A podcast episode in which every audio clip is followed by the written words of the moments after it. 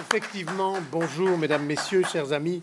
Euh, veuillez m'excuser, sans doute une histoire d'âge, euh, mais euh, j'ai un petit côté adolescent d'autrefois. Et si vraiment vous pouvez éteindre vos portables, j'en serais mais complètement satisfait, content, souriant et plein de, plein de gratitude. Donc merci pour cette invitation, cher Stéphane. Quelle belle institution qui porte un nom qui est déjà un programme pour les 50 ans à venir. Voyez donc. Euh, et j'aime bien le mot patronage parce qu'un patron en couture, c'est il faut découper, mais il faut surtout coudre et il faut avoir le geste, euh, voilà, et, de fil en aiguille, bien faire son travail. Donc vive le patronage, le patron, euh, pas au sens capitalistique, mais au sens haute couture des, des, des, choses. J'aime beaucoup. puis laïque, alors là, bien sûr. Bon, chers amis, les, hommes des Lumières sont euh, malmenés en ce moment parce que, euh, pour reprendre une belle formule de Régis Debray, on a plutôt tendance à les, à les éteindre, d'accord? Mais euh, c'est pas en soufflant qu'on rallumera les lumières, c'est en travaillant, c'est en étudiant, c'est en faisant attention à un certain nombre de formulations. Et puis, c'est une maladie de notre époque, on a vite fait d'enterrer les choses que l'on ne connaît pas. plus je suis imprécis ignorant de quelque chose, plus je dis que c'est foutu. Je ne sais pas si vous voyez ce que je veux dire. La République, c'est foutu, mais de quoi parles-tu? La laïcité, c'est fichu. Tu es même laïcard, laïciste. Mais est-ce que tu es sûr d'avoir en tête une définition un peu précise du principe, et non pas la valeur, un principe de laïcité? Ah bon, bah, tu fais bien de me le dire. Donc bonsoir et ravi d'être là. Ça fait quatre fois que je le dis, mais à chaque fois c'est tout à fait sincère. Dans une période euh, mesdames, messieurs, chers amis, de grande confusion. Alors, euh, quand il y a une grande confusion, on, se calme, on essaie de s'asseoir quelque part, comme disent les jeunes, de, se poser. On se pose et on essaie de euh, faire le point.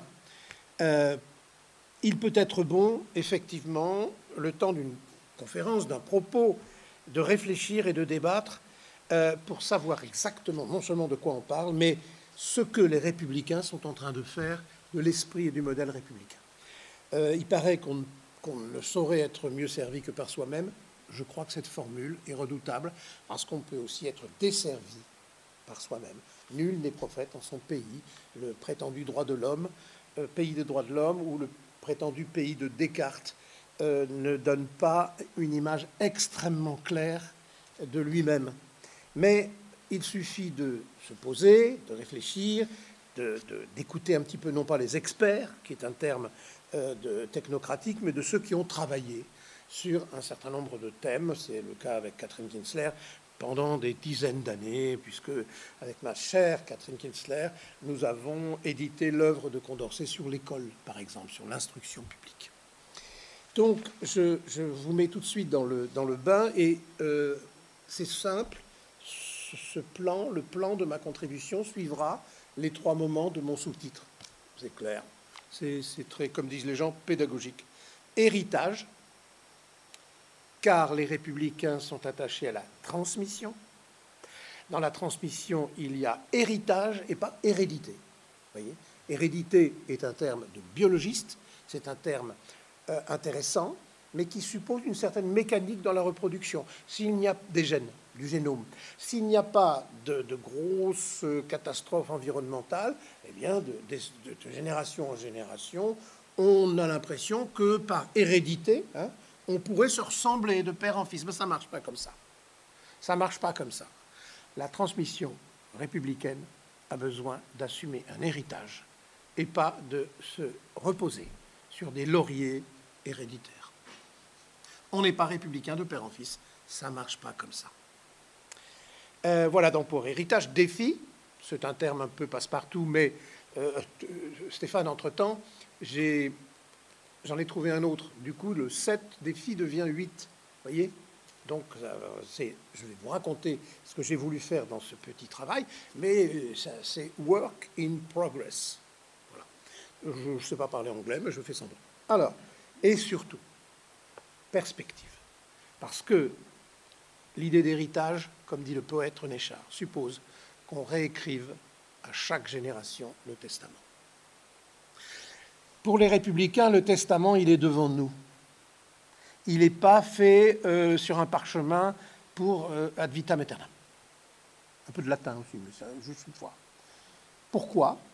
Parce que ce qui ne va pas aujourd'hui dans la mémoire républicaine, c'est l'oubli de la responsabilité. Non seulement de ce que nous disons, mesdames, messieurs, mais de ce que nous laissons dire. D'accord? Par fatigue, par lassitude. Je peux vous faire tout un tableau de, des, micro-renoncements qui caractérisent notre époque. Voilà pour le plan. D'accord? Héritage, défi, perspective, débat. Et pareil, par avance, je vous remercie car euh, dans quelques semaines, ça c'est sur Internet, j'interviens dans une, initiative très importante qui s'appelle la journée Jean Zay, organisée par le Grand Orient de France, qui va porter sur la question de la réinstitution de l'école.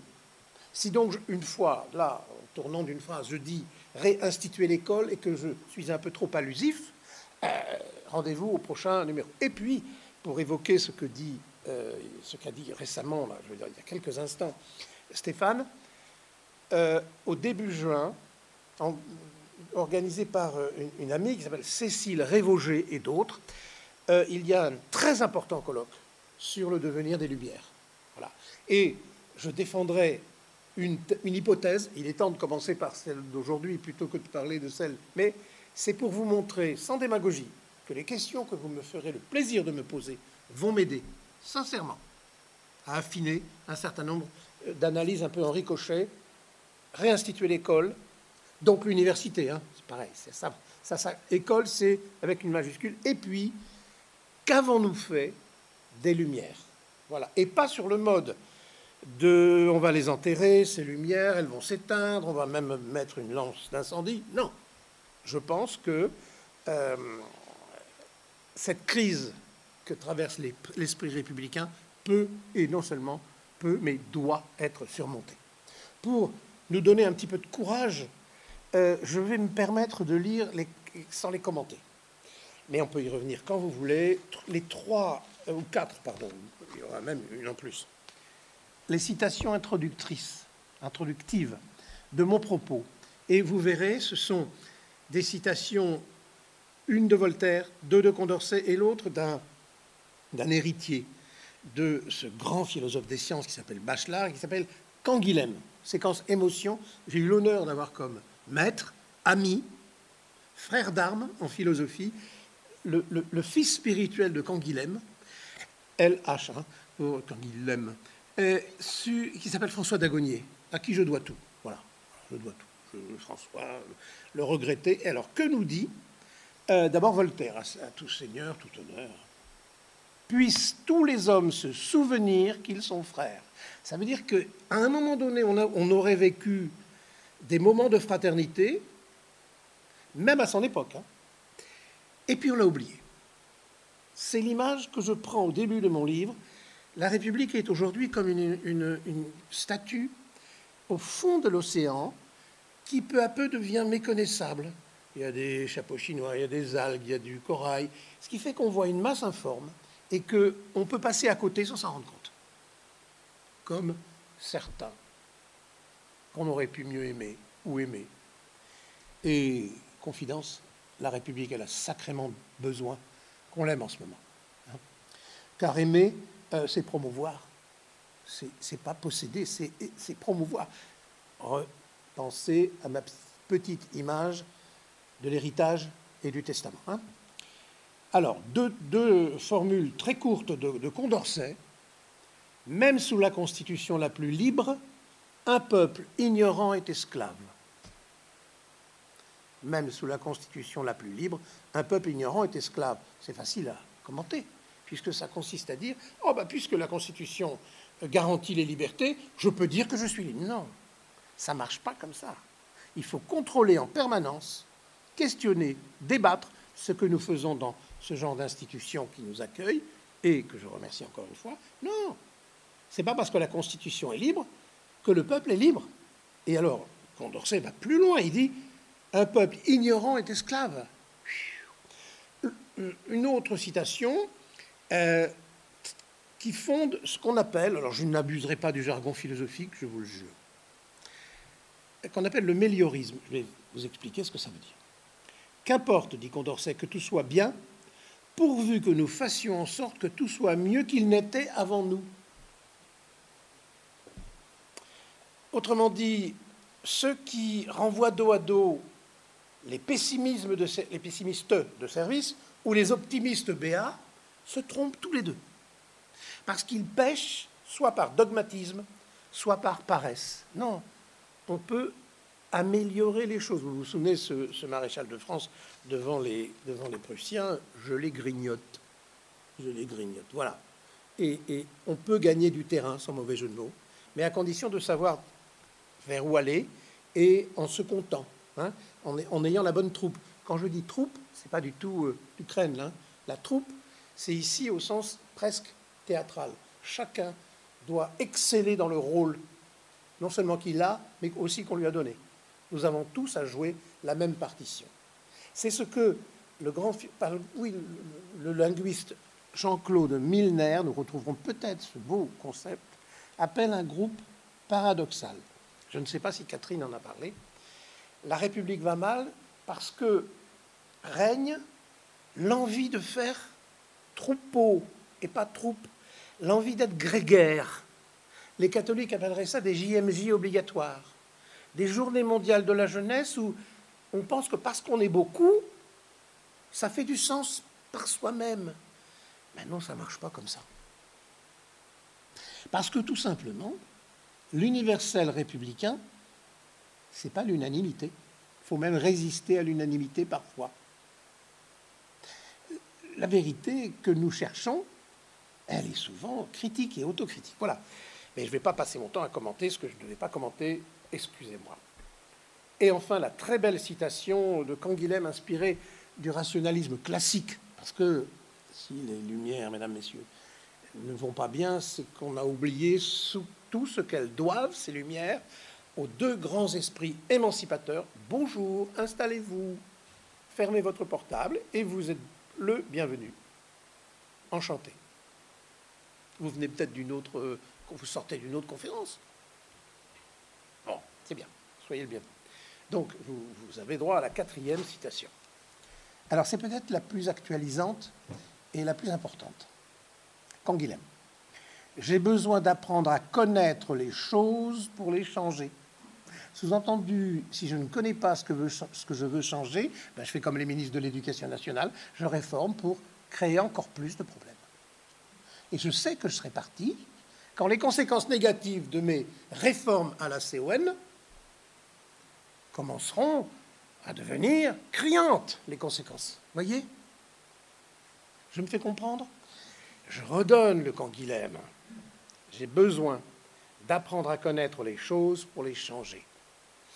C'est d'ailleurs pour ça que dans la tradition républicaine matérialiste marxiste, gramscienne même, les fils du peuple, disent ces grands penseurs, Gramsci, Marx, d'autres, Jules Vallès, ont sacrément besoin de fréquenter l'école républicaine pour améliorer le sort d'eux-mêmes, de leurs parents et de leurs compagnons de misère. Mais la bourgeoisie, elle est très habile. Elle va priver les enfants du peuple des instruments de son émancipation. Bien joué. Chapeau. Là, je vous renvoie à un autre livre que j'ai publié il y a cinq ans, mon Dieu, comme le temps passe, où je montre comment un auteur important, méconnu, qui s'appelle Peggy, a montré comment, par le biais de l'orléanisme, la bourgeoisie prédatrice a fait en sorte que les enfants abandonnent l'école, transforment l'école en communauté éducative à amorce ludique. Euh, on, appelait appelle ça depuis 1974 une communauté éducative. Voilà. le centre est partout, la circonférence nulle part. Voilà tout ce que je trouve dans ces quatre citations qui me donnent du courage. Voyez dans un premier temps, sauf si vous avez un blocage, comme on dit chez les psys, je serais bien tenté de faire un rappel, une petite piqûre de rappel, des quelques principes qui mériteraient d'être mieux connus émanant des Lumières. Mais j'ai commis une petite anthologie il y a quelques années, on s'en quand.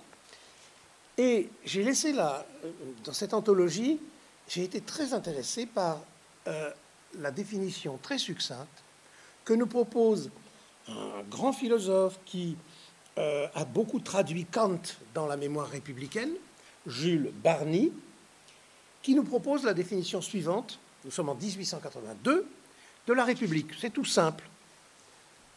République, dit-il, signifie chose publique. La chose de tous. La chose publique, c'est-à-dire tout ce qui intéresse à la fois tous les membres d'une société constituée en État. Intégrité du sol, indépendance de la patrie, droit des citoyens, etc. Et je continue encore une phrase, cette chose de tous, il joue euh, sur chose de tous, res publica, euh, comme le fait aussi dans la mémoire de la philosophie politique classique le grand Cicéron. Je ne peux pas rentrer dans trop de détails. Cette chose publique de tous doit être l'œuvre de tous. Tiens, ça c'est intéressant. Il y a le mot œuvre. Il n'y a pas spectacle, euh, en quelque sorte, menu, tout fait, euh, qu'il s'agirait de, réchauffer. Dans... Non, œuvre. Doivent participer par le suffrage, l'impôt et, à l'époque, bien sûr, le service militaire. Et puis, petite piqûre de rappel, de Jaurès en 1903. Il dit la même chose avec une dimension supplémentaire, parce qu'il est fin lecteur dans son histoire socialiste de la Révolution française, il est fin lecteur de Condorcet, comme euh, le fut aussi Jules Ferry. Messieurs, distribution des prix. Dans notre France moderne, qu'est-ce donc que la République? C'est un grand acte de confiance instituer la République, c'est proclamer que des millions d'hommes sauront tracer eux-mêmes la règle commune de leur action, qu'ils auront qu'ils sauront concilier la liberté et la loi, le mouvement et l'ordre, etc. Ah, et puis peut-être, ben, il ne pourrait pas mieux dire, qu'ils sauront, ces citoyens, se combattre sans se déchirer. Vous savez, tous les jours, on entend euh, que la France serait fracturée, on serait. Alors, cette manipulation du mot bloc, vous vous souvenez euh, Il y aurait trois, pourquoi pas quatorze blocs, euh, contrevenant d'ailleurs à l'utilisation complète du, de enfin, du mot bloc chez Clémenceau, qui utilise ce terme pour montrer ce qui fait le socle Hein. Du coup, son ami Claude Monet lui a, confectionné, on voit ça dans le musée Clémenceau, une magnifique peinture où on voit un bloc de granit. Euh, on l'a appelé quelque temps après le Père la Victoire, au cas où vous auriez oublié. Voilà, voilà pour euh, cette définition préalable. Vous avez l'idée d'œuvre, l'idée d'être mobilisé, d'être tous mobilisés quand tous ces termes, toutes ces expressions sont conscientes, assumées, j'ai appelé cela la cause républicaine. Voilà. La cause républicaine, c'est ce qui se passe dans notre esprit, puis dans nos vies, dans nos engagements, lorsque nous avons compris que la République nous engage et nous concerne tous, tout le temps. Mais évidemment, euh, dès 1748, le grand Montesquieu nous calme. Dans l'esprit des lois, il dit c'est possible cette affaire-là, la République, que si en permanence règne ce qu'il appelle la vertu républicaine. Or, la vertu républicaine, c'est le fait. Alors pas quand il s'est agi euh, d'acheter son pain, quoique. Il s'agit à chaque fois de tenter de faire passer l'intérêt général avant l'intérêt particulier. Et non pas de maquiller ça comme les conservateurs, en prétendu intérêt bien entendu, euh, je m'intéresse à moi, mais en fait je m'intéresse à toi aussi, tu le verras plus tard, et plus tard tu me remercieras. Voyez le chantage de cette théorie de l'intérêt bien entendu. Il faudra remercier le fait qu'on me fasse on organise des privations maintenant parce que je sais que j'en aurai plus besoin dans quelques années. On ne te dit pas quand vous aurez noté. On ne dit pas quand, il y aura une sorte de retour sur ma crédulité. Voilà pour Jules Barny, voilà pour Jean Jaurès. Je résume. Cette théorie républicaine, elle implique donc un effort de type moral, éthique, faire passer l'intérêt général avant l'intérêt, mais implicitement, les républicains, dès le début, considèrent que, à côté de, de cet effort éthique, les républicains, collectivement, individuellement, doivent développer un effort d'instruction publique. Et là, c'est la grosse affaire qui nous occupe depuis des dizaines d'années avec ma collègue et amie Catherine Kinsler. Sauf qu'on tourne autour du pot et on maquille cette exigence. Et lorsque euh, j'ai croisé le regard étonné dans une, réunion publique de M. Blanquer, Jean-Michel, je lui ai dit, mais pourquoi, puisque vous vous dites républicain, monsieur le ministre, n'avez-vous pas poussé l'exigence jusqu'au bout et de, de faire comme nos frères républicains italiens, qui en 1944 ont rétabli instruction publique contre la fasciste, l'expression fasciste d'éducation nationale. Ah, vous avez sans doute raison, Charles Coutel. Mais enfin, vous avez la réponse. Je vous donne la réponse. Eh bien, Monsieur Blanquer, Jean-Michel toujours, me dit Ah, mais c'est parce qu'avec le président de la République, on a décidé de faire un grand ministère où il n'y avait pas simplement l'école, il y avait la jeunesse et les sports. Mais le pauvre garçon, il est plus aux affaires, j'ai le droit. Mais il a gravé son cas. Historiquement, instruction publique est le cœur du modèle républicain. Pour des raisons que je vais préciser maintenant un peu plus. Effort éthique, effort d'instruction, et puis aussi, c'est nouveau, effort de transmission et surtout d'éducation populaire. On ne comprend pas l'œuvre émancipatrice d'un grand ministre de la République, Jean Zay, si on ne voit pas qu'il occupe une sorte de, de, médiation de terrain commun entre Jules Ferry, qui avec tous ses défauts a fondé l'école de la République, mais aussi Jean Masset, qui a en quelque sorte, à côté de l'exigence d'instruction, a bien montré que l'intérêt du peuple, c'est aussi d'envoyer ses enfants dans les patronages laïques, dans les amicales, de fréquenter cette belle institution qui s'appelait, euh, qui s'appelait bien sûr les universités populaires. De cela, la mémoire des grands partis politiques dits de gauche a longtemps conservé l'exigence en ayant ce qu'on appelait des écoles de cadres. Jusque très récemment, le Parti communiste avait une école de cadres mais je vous prie de croire, on rigolait pas. Hein. C'était presque une interro écrite surprise le lendemain. Vous comprenez ce que je veux dire? Parce que ici, la transmission était la condition de la prise de conscience de tous les préjugés qui restent encore dans tout engagement. Pourquoi? Parce que, comme dit le grand Condorcet, il faut se méfier de nos enthousiasmes. L'enthousiasme, dit Condorcet, est redoutable parce qu'il nous fait confondre la vérité et l'erreur. Alors, quand un homme des Lumières parle de vérité, il parle de la vérité en termes mélioristes, une exigence, une recherche que l'on va sans cesse améliorer. Ce n'est pas une vérité dogmatique, ce n'est pas une vérité cléricale.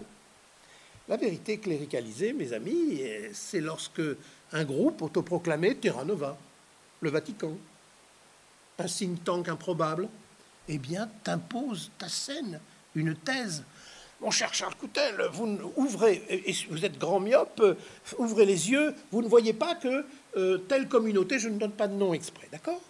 Telle communauté va remplacer les ouvriers. Ah bon? Qui te l'a dit?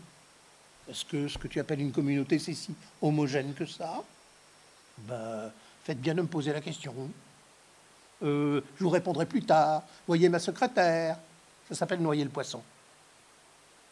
Et voyez l'État de tous les partis qui se disent républicains, qui n'ont strictement, mes amis, aucun centre de formation. Formation, ça marche bien en France dans les clubs de foot. On est les meilleurs parce qu'on a des, groupes de formation, des écoles de formation, mais impeccable. Bref, nous avons un héritage républicain de grande qualité qui repose sur cette incroyable avancée de 1715 à 1789, 88-89, qui s'appelle Les Lumières. Et comme par hasard, Barney, traducteur de Kant, Jaurès, fin connaisseur de l'instruction publique, grâce à la filière James Guillaume, euh, euh Pecot, euh, Buisson, bah, tout, ce, tout, ce, monde connaissait ces classiques. Hein. Et on peut maintenant, si vous voulez, insister sur ce qui fait l'unité des Lumières. Ces fameuses euh, euh, Lumières dont on parle beaucoup. Vous savez, c'est comme le Faucon Maltais, l'immense film on le cherche tout le temps parce que on sait que c'est important, mais comme on n'arrive jamais à le trouver, on va continuer à chercher. De quoi est-il fait? Il est fait de l'étoffe de tes. Ben non, les, je cite le film, hein. mais non, non, non, non, la République, c'est un corpus, c'est un ensemble de textes, c'est un ensemble de commentaires sur ces textes. Nous sommes, mesdames, messieurs, victimes de ce que j'appellerais la mode de Michel Foucault, qui consiste à avoir tellement bien parlé ou croire qu'il a bien parlé de Kant, que du coup on édite Foucault parlant de Kant, mais qu'on ne lit pas, ou plus, ou moins, ou moins bien, incomplètement. Le grand Kant, c'est ce que je vais tenter de montrer dans une prochaine conférence où vous êtes invités cordialement. On a la chance, dans un texte de vulgarisation tout à fait intéressant, il existe une collection de poche, édition de poche, L'Esprit des Lumières de Todorov, où il résume les trois grandes caractéristiques. Alors, évidemment qu'on va proclamer la fin des Lumières si on insiste que sur un des trois aspects. La leçon des Lumières, dit-il, consiste à dire que la pluralité, alors des cultures, des individus, des religions, la pluralité peut donner naissance à une nouvelle unité d'au moins trois manières. Premièrement, elle incite à la tolérance dans l'émulation. Vous savez bien que la tolérance peut donner lieu à une espèce de, de médiocrité et de mièvrerie partagée. Quand, par exemple, un certain nombre de pédagogues parlent de l'école de l'inclusion, de la bienveillance, c'est pas de l'émulation, ça c'est une mise en commun, une mise en commun d'informations ou de ressentis qui permet de pactiser avec l'ignorance. Dans le même temps, les formateurs, ont, ayant remplacé les professeurs, ni vu ni connu, cette dégradation passe inaperçue.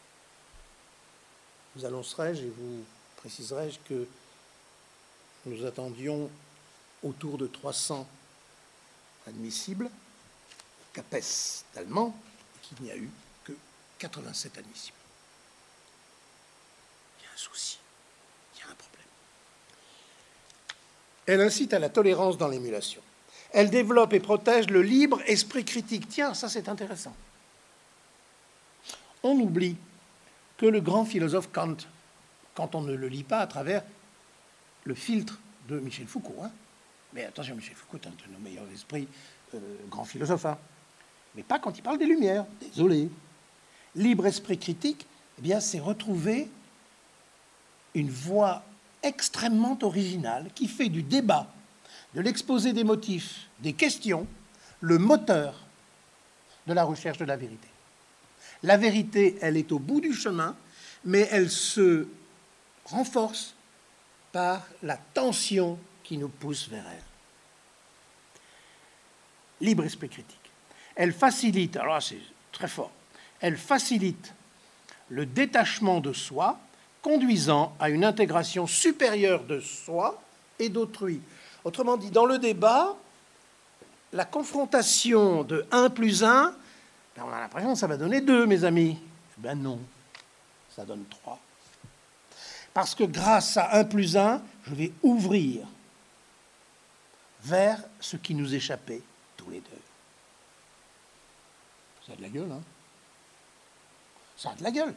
Et voilà pourquoi ceux qui font de, l'universalisme républicain, bon, une sorte de, rencontre, d'apéro entre voisins, sous forme de dialogue. Mais je suis pour dialoguer, hein, vous vous doutez bien. Mais si tu ne débats pas vraiment, tu restes dans l'arbitraire, tu ne vas pas vers l'arbitral. L'arbitraire, c'est une sorte d'affirmation, souvent il y, a, de la force, hein, il, y a de la, conviction que tu imposes aux autres. Suivez mon gars, chez certains leaders maximaux. Et nous sommes dans l'arbitraire, nous ne sommes pas dans la constitution d'un tiers dans lequel nous allons nous reconnaître tous les deux. Alors, bon, les sociodémocrates en tout genre, euh, je parle surtout en Allemagne, ben, ils sont pour le dialogue. Regardez l'usage extrêmement intrigant que nous avons de la notion de dialogue social. Ça se répand dans dialogue interreligieux, ensuite ça se développe encore dans dialogue interculturel. Voilà. On fait beaucoup dans l'inter, mais on ne fait pas beaucoup dans l'intra. Je ne sais pas si vous voyez ce que je veux dire. Il y a un certain œcuménisme religieux ou un certain œcuménisme politique qui consiste à juxtaposer des différences et à, faire semblant de s'entendre quand les micros sont ouverts. Où est, le peuple? Où est la République? La res publica J'ai le droit de me poser la question en, disons, partisan des Lumières. Je ne vous relis pas euh, la formule de Todorov pour ne pas allonger mon propos. Nous devons, en tant que républicains, de la tradition des Lumières, trois affirmations qui constituent une sorte de triangle méthodologique. Je développerai ça, si je peux, début, euh, euh, si j'ai le temps, je veux dire, étant moins explicite, plus, plus explicite, en début juin au colloque évoqué précédemment. Vous avez d'abord une première, euh, la pointe là, c'est l'universalisme. Si la République ne va pas très très bien, c'est que nous avons un vrai problème dans la définition de l'universalisme que nous confondons avec l'unanime et que nous confondons avec le majoritaire. Non, la majorité d'un peuple peut décider que tout d'un coup la terre sera plate. Ben, S'il y a un qui lève le doigt et qui dit non, non, vous ne pouvez pas le faire, hein, la majorité communautaire s'exprimant dans une thèse peut se faire au détriment de la vérité, sinon de la dignité des femmes et des enfants. Je ne sais pas si je me fais comprendre. L'universel, ce n'est pas le majoritaire. Ça n'est pas l'unanime, ça n'est pas le global. Nous avons un usage trop précritique du mot global, du mot mondial. Il me semble que le mondial est aujourd'hui devenu l'universel sans l'humain. L'autre polarité, angle du triangle, c'est un rationalisme critique. Euh, tous ces hommes des Lumières ont une double vie. Ils sont philosophes, on est très content, mais d'Alembert, euh, qui, rédige l'encyclopédie, ou qui fait rédiger l'encyclopédie par beaucoup de contributeurs, mais il est mathématicien. Euh, on sera très étonné d'apprendre qu'entre 1756 et 1793, ça fait un bail, hein eh bien, le grand philosophe Kant, il est professeur de géographie. Il ne fait pas que de la philo. Alors, il faut évidemment engueuler Kant de ne pas être en train de lire les œuvres complètes de Michel Foucault. Mais enfin, l'idéologie nous a habitués à ce genre de reconstruction. Ce rationalisme critique est résumé par un grand spécialiste de la philosophie des sciences au XVIIIe, Guillaume Lecointre, quand il nous dit, sous-entendu pendant les Lumières, hein, la science est un universalisme, mais un universalisme non dogmatique. Fin de citation. C'est très important ça. Parce qu'évidemment, dès, que tu confonds l'universalisme avec l'impérialisme de surplomb, voire euh, une sorte de despotisme de ta langue. Ah non, non, c'est une imposture. On n'a pas affaire à l'universalisme là, ni même à la science. On a affaire à, un discours qui reconstruit la science. Alors, je ne parle même pas de ces petits gardes rouges du wokisme qui nous font croire que la France, jamais définie d'ailleurs, elle serait systématiquement, systémiquement même, tant qu'à pas parler français, autant continuer, systématiquement euh, raciste, blanche, euh, qu'est-ce qu'il y a encore? Voilà pourquoi l'ennemi des républicains, c'est ce qu'on appelle l'essentialisme. L'essentialisme, mesdames, messieurs, c'est le fait d'assigner à résidence un individu dans une seule de ces catégories. Et rappelez-vous la belle idée de Voltaire, que les hommes se souviennent qu'ils sont frères, mais comme dit Catherine, les sœurs sont des frères comme les autres. Quand on dit frère ici, homme, c'est pas du tout, c'est le genre, c'est pas le sexe.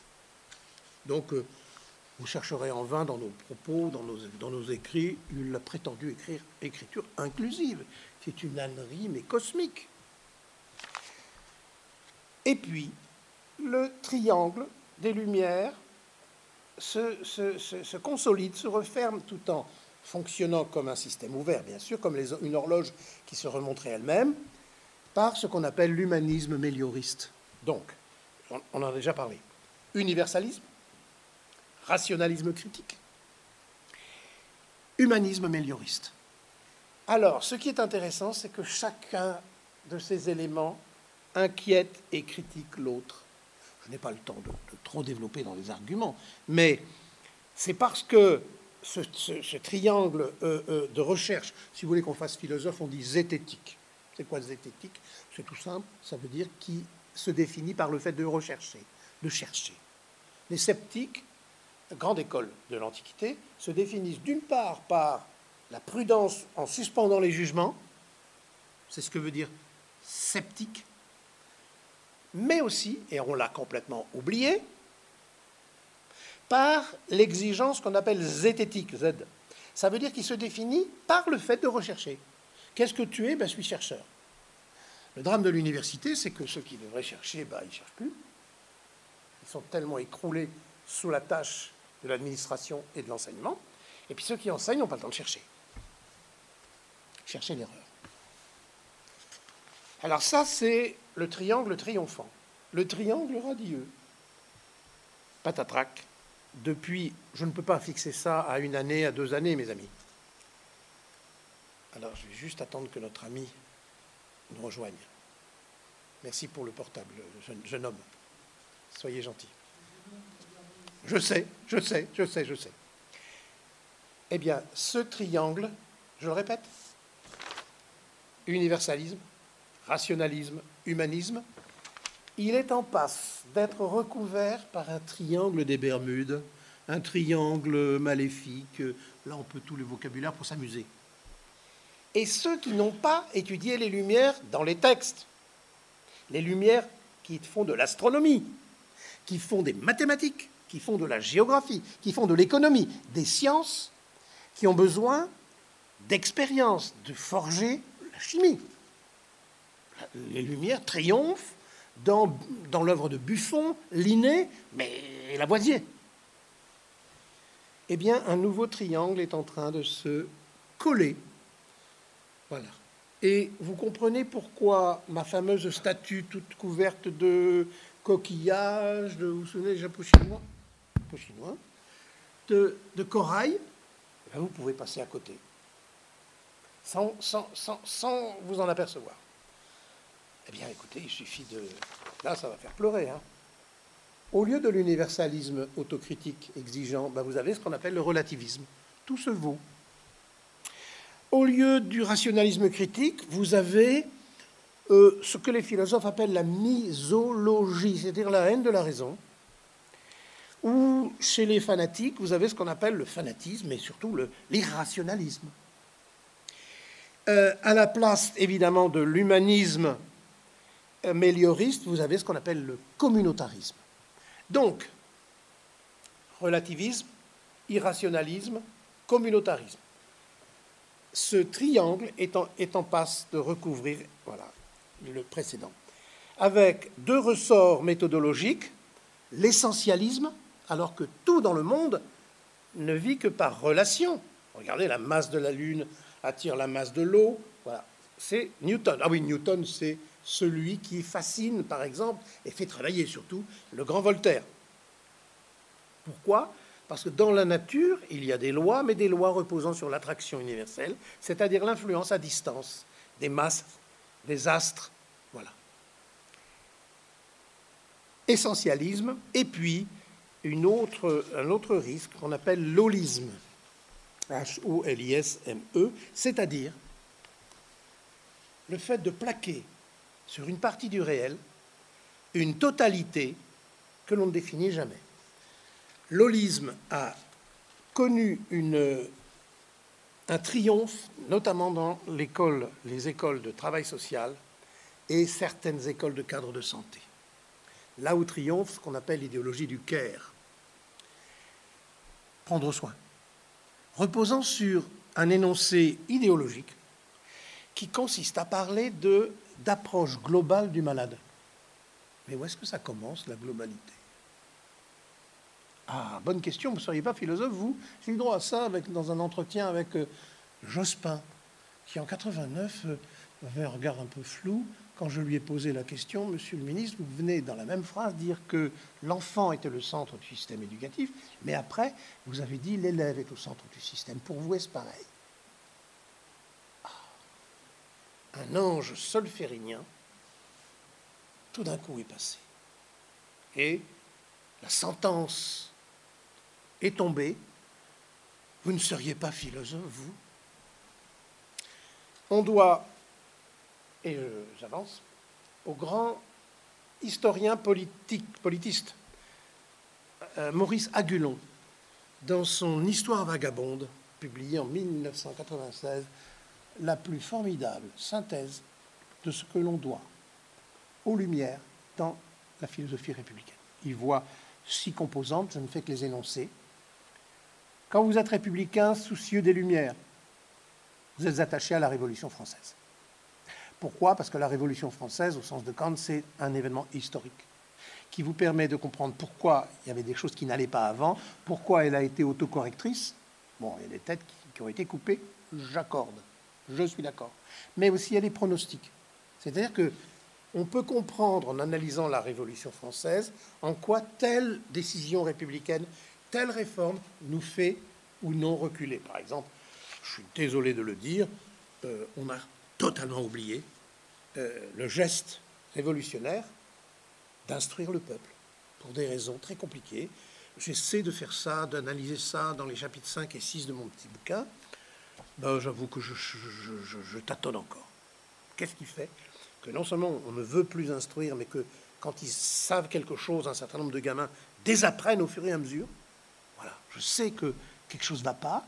Je ne peux pas, vous comprenez ce que je veux dire, dater, dire c'est un tel, tel texte je cherche. Mais ce que je vois, ben, c'est que plus personne ne veut être prof et que, aux abois, un gouvernement, un ministre euh, décrète que six mois avant son départ, on rajoutera une heure et demie de mathématiques dans le tronc commun du bac. Si ça, c'est pas du n'importe quoi. Deuxième caractéristique, le respect des droits de l'homme et du citoyen. Culte de la liberté, de l'égalité. Vous le savez, en 1848, il y aura la fraternité. Puis plus tard, la solidarité avec le, euh, toute la tradition française du solidarisme. Troisièmement, un attachement indéfectible à la laïcité. Mais la laïcité, elle est déjà enveloppée dans le texte de la Déclaration de 89, en privilégiant l'individu libre qui débat avec lui-même. L'isoloir est le symbole de ce débat avec soi-même. Ça vous gêne pas, vous, quand quelqu'un rentre dans un bureau de vote, prend un, bulletin et va dire Moi, ça me gêne. L'isoloir, c'est un symbole anthropologique du républicain émancipé. Voilà pourquoi la prise en compte du vote blanc devrait être euh, acceptée. Mais abstraitement, après, il faut qu'il y ait un débat, c'est autre chose. Je continue ma présentation. Euh, et par conséquent, puisque la laïcité de l'État garantit nos libertés, eh bien évidemment, il faut la prendre, cette liberté, en rendant euh, chaque élève, par l'instruction publique, capable de délibérer avec soi-même. Regardez cette belle phrase de Nicolet qui... Cette phrase de Nicolet, Monsieur, ne vous choquez pas, mais si vous avez à lire quelque chose, vous le faites ailleurs. Merci beaucoup. Qu'est-ce que c'est qu'un républicain pour Vous êtes très aimable. Qu'est-ce que c'est qu'un républicain pour Claude Nicolet dans un bouquin somptueux sur l'idée républicaine Je le cite. Un républicain français peut, en somme, penser ce qu'il veut, pourvu qu'il pense ce qu'il pense par lui-même. Vous retrouvez la belle idée de Kant, vous vous souvenez Sortir de la minorité. C'est presque fini pour la présentation. Le patriotisme. Euh, mais ce terme patrie a été manipulé par l'impérialisme, les impérialismes, pas que le français. Ce qui fait qu'il y a une tension entre la patrie et la nation, la nation et la patrie. Je laisse ce côté. Tout cet acquis des Lumières s'est concentré dans la devise républicaine liberté, égalité, fraternité. En ce qui concerne, en ce qui concerne, monsieur, vous, allez, vous, vous me faites à peu près tout ce que, merci, hein, un conférencier déteste. Vous venez de regarder votre montre, je vous remercie, il est 8h moins 5. Je vous remercie. Je vous remercie. Cette devise républicaine, pour moi, mérite non seulement d'être assumée, mais d'être complétée, étant donné la gravité de la situation. Liberté, égalité, fraternité, soit. Solidarité, laïcité et hospitalité. Je préfère y mettre, si vous voulez, une majuscule, pour des raisons qu'on pourra préciser. Tout se concentre, et Nicolet comme Agulon en sont d'accord, dans le programme de Belleville qui a inspiré le travail, l'œuvre de la commune. Voilà. Enfin, et ce sera euh, développé par euh, le philosophe Alain, la méfiance vis-à-vis du pouvoir exécutif. Voilà pourquoi ceux de mes amis qui ont accepté de réfléchir sur la laïcité à l'ombre du ministère, ça ne va pas. Ça ne va pas. De s'autoproclamer compétent, de s'autoproclamer euh, formateur, de s'autoproclamer. Ça ne va pas. C'est ce même gouvernement qui vient de décider de fermer le concept même de corps diplomatique, ainsi que d'amoindrir euh, la grande administration et surtout les inspections générales liées aux disciplines. Voilà, alors ça c'est tout ce qu'on doit, mais j'ai déjà abordé les autres éléments, je ne veux pas trop allonger notre propos. Eh bien, cette synthèse républicaine, elle est fragilisée.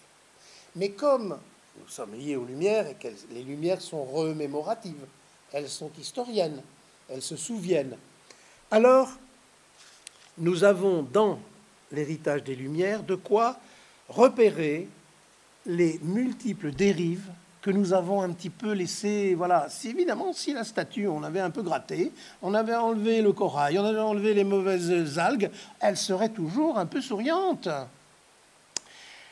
Deux dérives ont caractérisé notre actualité.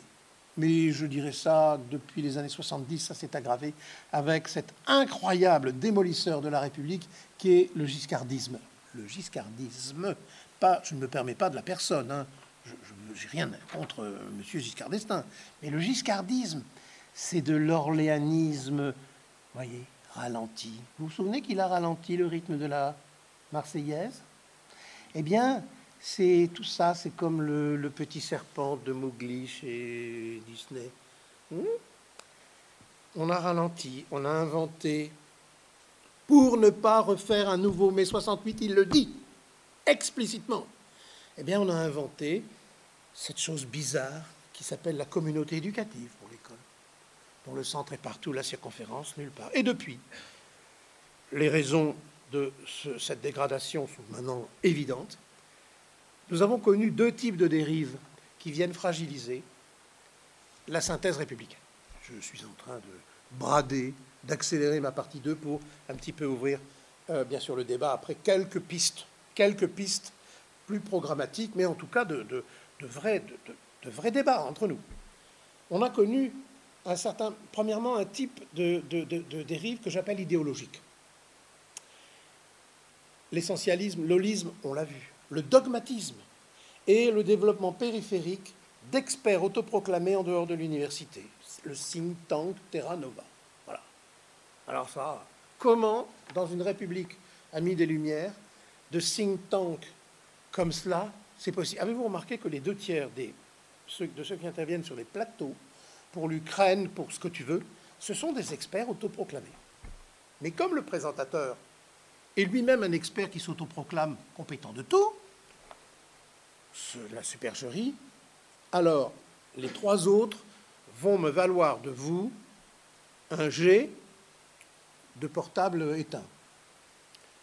Il y a trois drames idéologiques en France. Je peux, monsieur le présentateur, cher Stéphane, ai-je votre bénédiction laïque? Parce que ça, ben des gens en profitent. Quoi.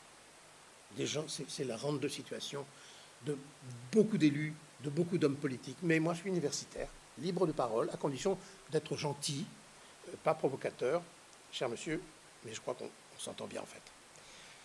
La première dérive, c'est le sociologisme. le sociologisme que je différencie bien de la sociologie, vous vous doutez bien, Durkheim.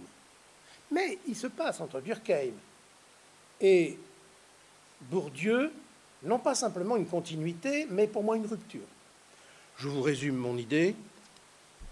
Monsieur Jean-Paul Sartre est un petit bourgeois. Vous n'avez qu'à regarder l'admirable texte qui s'appelle Les mots. Les mots de Sartre. Vous pouvez lire ça, hein. tranquille. Mourir après, si vous voulez, mais enfin, ne mourrez pas. Oui, mais tous les petits bourgeois ne sont pas Sartre. Dans ma formule, je vous montre comment on peut accompagner le sociologisme jusqu'à un certain point, mais qu'à un moment donné, l'individu, dès lors qu'il critique, dès lors qu'il travaille, aboutit au paradoxe que signale le grand écrivain Colette, écrire comme personne avec les mots de tout le monde. Ça veut dire avoir du style. Il n'y aurait jamais eu de Rimbaud sans M. Isambard. Vous savez qui est M. Isambard? C'est son professeur de français, latin, grec. On a à disposition leur correspondance.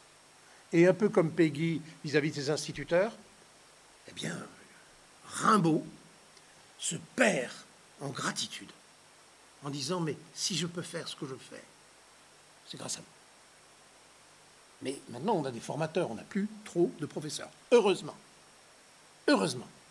La force de résistance, la compétence, le dévouement des maîtres, on dit encore formation des maîtres. On ne dit pas formation des formateurs. Hein. Quoique, je suis sûr que formation de formateurs, ça doit exister.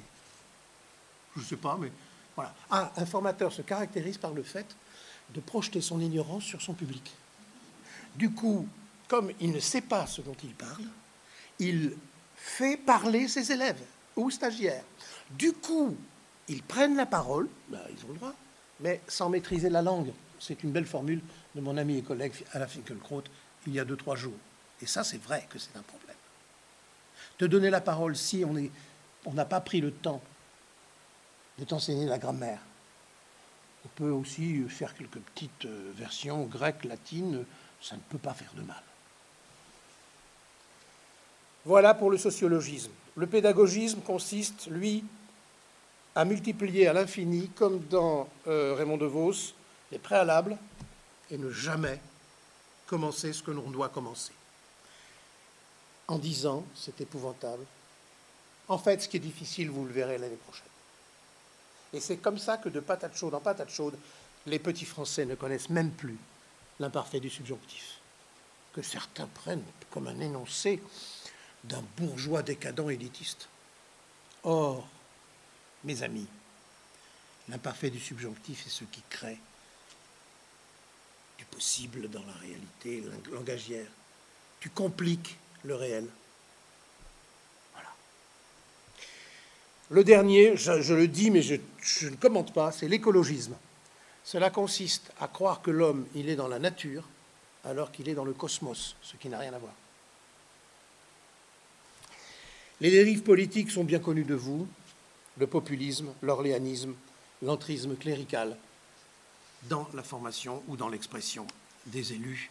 Voilà, je ne développe pas plus. Du coup, trois méconnaissances caractérisent l'ambiance relayée par les médias, la méconnaissance de la nature réflexive de la philosophie républicaine, l'omniprésence d'un vocabulaire clérical en lieu et place d'un vocabulaire rationaliste. On prétend se mettre à la place des autres. Dans sa robe de velours de soirée, l'empathie surgit en lieu et place de la cendrillon, héritée des Lumières qui s'appelle la sympathie. Pourquoi est-ce qu'il faut instruire? Pourquoi est-ce qu'il faut se cultiver? Et parce que justement, on ne peut pas se mettre à la place des autres. Si j'y suis, pourquoi veux-tu y être? En revanche, toujours mon triangle, nous pouvons ensemble nous entendre. grâce à nos singularités, pour produire une société de plus en plus fraternelle. Ça, on, peut, essayer, avec des mesures, des engagements, le recul de l'injustice sociale. Bon, enfin, la citoyenneté intégratrice républicaine laisse de plus en plus des forces cléricales, fanatiques, remplacer le culturel par le cultuel sans s'en apercevoir. Quelques perspectives pour conclure. Je vois, comme on dit dans un certain monde, trois chantiers qui supposent un effort de, retour critique sur les Lumières et aussi sur les impostures idéologiques. Premièrement, quelques perspectives d'ordre réflexif, d'étude, car il y a une vraie crise de la transmission républicaine aujourd'hui. Et puis, pour conclure, des perspectives plus associatives, engageant les structures très classiques en France, très importantes, très bien implantées, regardez où nous sommes, de l'éducation populaire. Premièrement, je pense qu'il faut maintenant, puisqu'on peut le faire dès à présent, prendre au sérieux le fait que nous pataugeons dans un vocabulaire qui nous éloigne à la fois de nous-mêmes et des autres. Je vous donne un exemple qui pourrait d'ailleurs vous permettre d'avoir le concours de Sciences Po Périgueux. Nous allons, mes amis engagés, tenir une table ronde sur les enjeux sociétaux du vivre ensemble. Ah bon? Je peux, je l'ai fait dans un texte que je peux vous donner, traduire ça en langage républicain légitimiste. Nous allons tenir une conférence sur les problèmes philosophiques qu'engage la crise de la République. Dans un article récent, je me suis amusé, mais alors, j'ai commencé, c'était pathétique. J'ai mis du côté gauche le français légitime, classique, hérité, et du côté droit, la traduction dans la neuve langue orléaniste, électoraliste et fanatique. Vous en voulez quelques-uns? C'est hors, hors, tiré, hors, hors du temps, Stéphane. Professoral À gauche. Professionnel À droite. Vous pouvez avoir envie. Tiens, c'est drôle là, quand je dis des trucs comme ça, tout d'un coup. Ah non, il y a monsieur qui dort toujours là, c'est bien. Oh et Oh et Oh et On revient du boulot. Bonjour. Enchanté. C'est un vrai bonheur de vous retrouver. J'en suis très très content. Conseil d'un maître. Injonction d'un coach. J'ai repéré, mais vous savez, c'est pas très gai à faire. Hein. Ça me donne envie de pleurer. Examen national. Contrôle continu par établissement. Je vous l'ai déjà dit. À gauche, professeur. Formateur. Sauf que quand tu n'es pas confronté avec ces deux, il y a 90 oppositions, donc c'est quand vous voulez. Hein. Celui qui ne connaît que le tableau de droite, il est ectoplasmique. Je vous dis, il a il a réussi le concours, David s'en va. Je comprends. Remarque que toi, au moins, tu es conscient, parce qu'il y en a qui se sentent tellement plus pissés. À gauche, donc, on en fait encore quelques-uns. Savoir. Savoir géographique, savoir économique. De l'autre côté, allez-y. Non, connaître, ça me va. Allez-y, c'est tellement intégré. Euh, le président de la République, dans ses one-man show délirants, là, il l'a commis. Il a commis la confusion. Ouais. Beau. L'artiste. Sympathie. Empathie. Infraction. Incivilité. Bon, ainsi de suite. Il y a aussi des séries. Je vous fais une ou deux séries, puis après j'arrête. Le bien public, le bien commun au sens l'eau, l'eau, l'eau, si vous voulez, le feu, pas, pas le feu, mais l'eau, la terre, au sens de droit de l'environnement. Et bien de l'autre côté, tu as bien commun, dont le terme est tellement vague que ça dit sans dire. Je te donne des conseils, je vais essayer de te suivre dans ton mémoire. Euh, ah non, me dira mon formateur, je vais te faire bénéficier de ma guidance. Universel, général, gauche, mondial. On peut aussi mettre global, c'est pareil. Et encore un pour euh, terminer. Enfant, adolescent, adulte. Ça va Tranquille? Version orléaniste.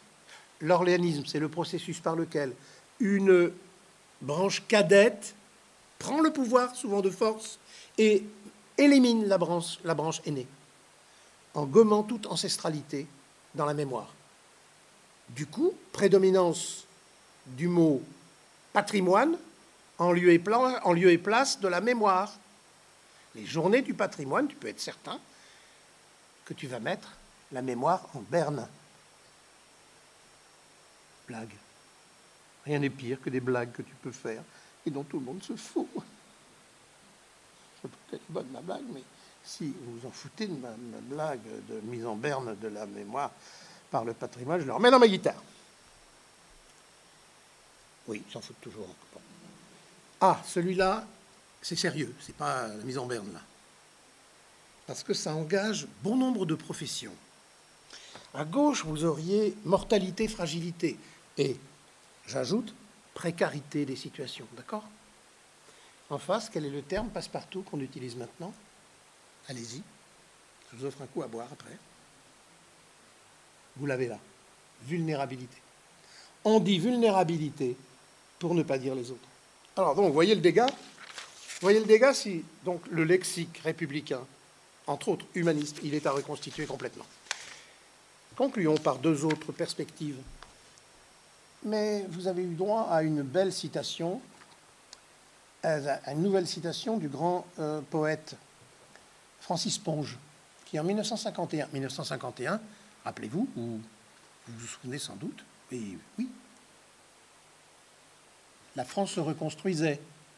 On avait donc besoin de ciment, de parpaing, de charbon. Eh bien non. Le grand poète nous dit la meilleure façon de servir la République est de redonner force et tenue au langage. Parce que c'est le langage qui permet d'être singulier dans la construction d'une culture républicaine commune. Enfin, il faut vraiment maintenant arrêter l'effondrement, euh, le saccage, non pas que de Paris, quoique, mais arrêter le saccage de, l'école publique et de la formation des maîtres. Plus personne ne veut devenir c'est un souci, c'est un révélateur épouvantable. En tant que j'ai été prof d'école normale, été dans le jury d'un certain nombre de CAPES, vous voyez la carte de visite, on s'en fout. Mais on avait les meilleurs des candidats, les meilleurs des étudiants. Je vous garantis, hein, on se grattait la tête pour savoir s'il fallait euh, quand même l'accepter. Mais il y avait un vrai niveau. Alors que là, 87 admissibles au CAPES, entre 250 et 300 euh, poste à pourvoir. Je verrai aussi très bien un nouveau chantier, c'est de travailler sans relâche à l'unification des réseaux associatifs et de l'éducation populaire. C'est ce que je vis, tu reviens, c'est bien, euh, au sein de l'UFAL, au sein du CLR, au sein du collectif laïque national, ainsi que d'autres associations, et en tout cas, gardant toujours en mémoire les quatre avertissements que je vous redonne. Puissent tous les hommes se souvenir qu'ils sont frères. Même sous la constitution la plus libre, un peuple ignorant est esclave. Qu'importe que tout soit bien pourvu que nous fassions en sorte que tout soit mieux qu'il n'était avant nous. J'ai besoin d'apprendre à connaître les choses pour les changer. Mesdames, Messieurs, chers amis, je vous remercie.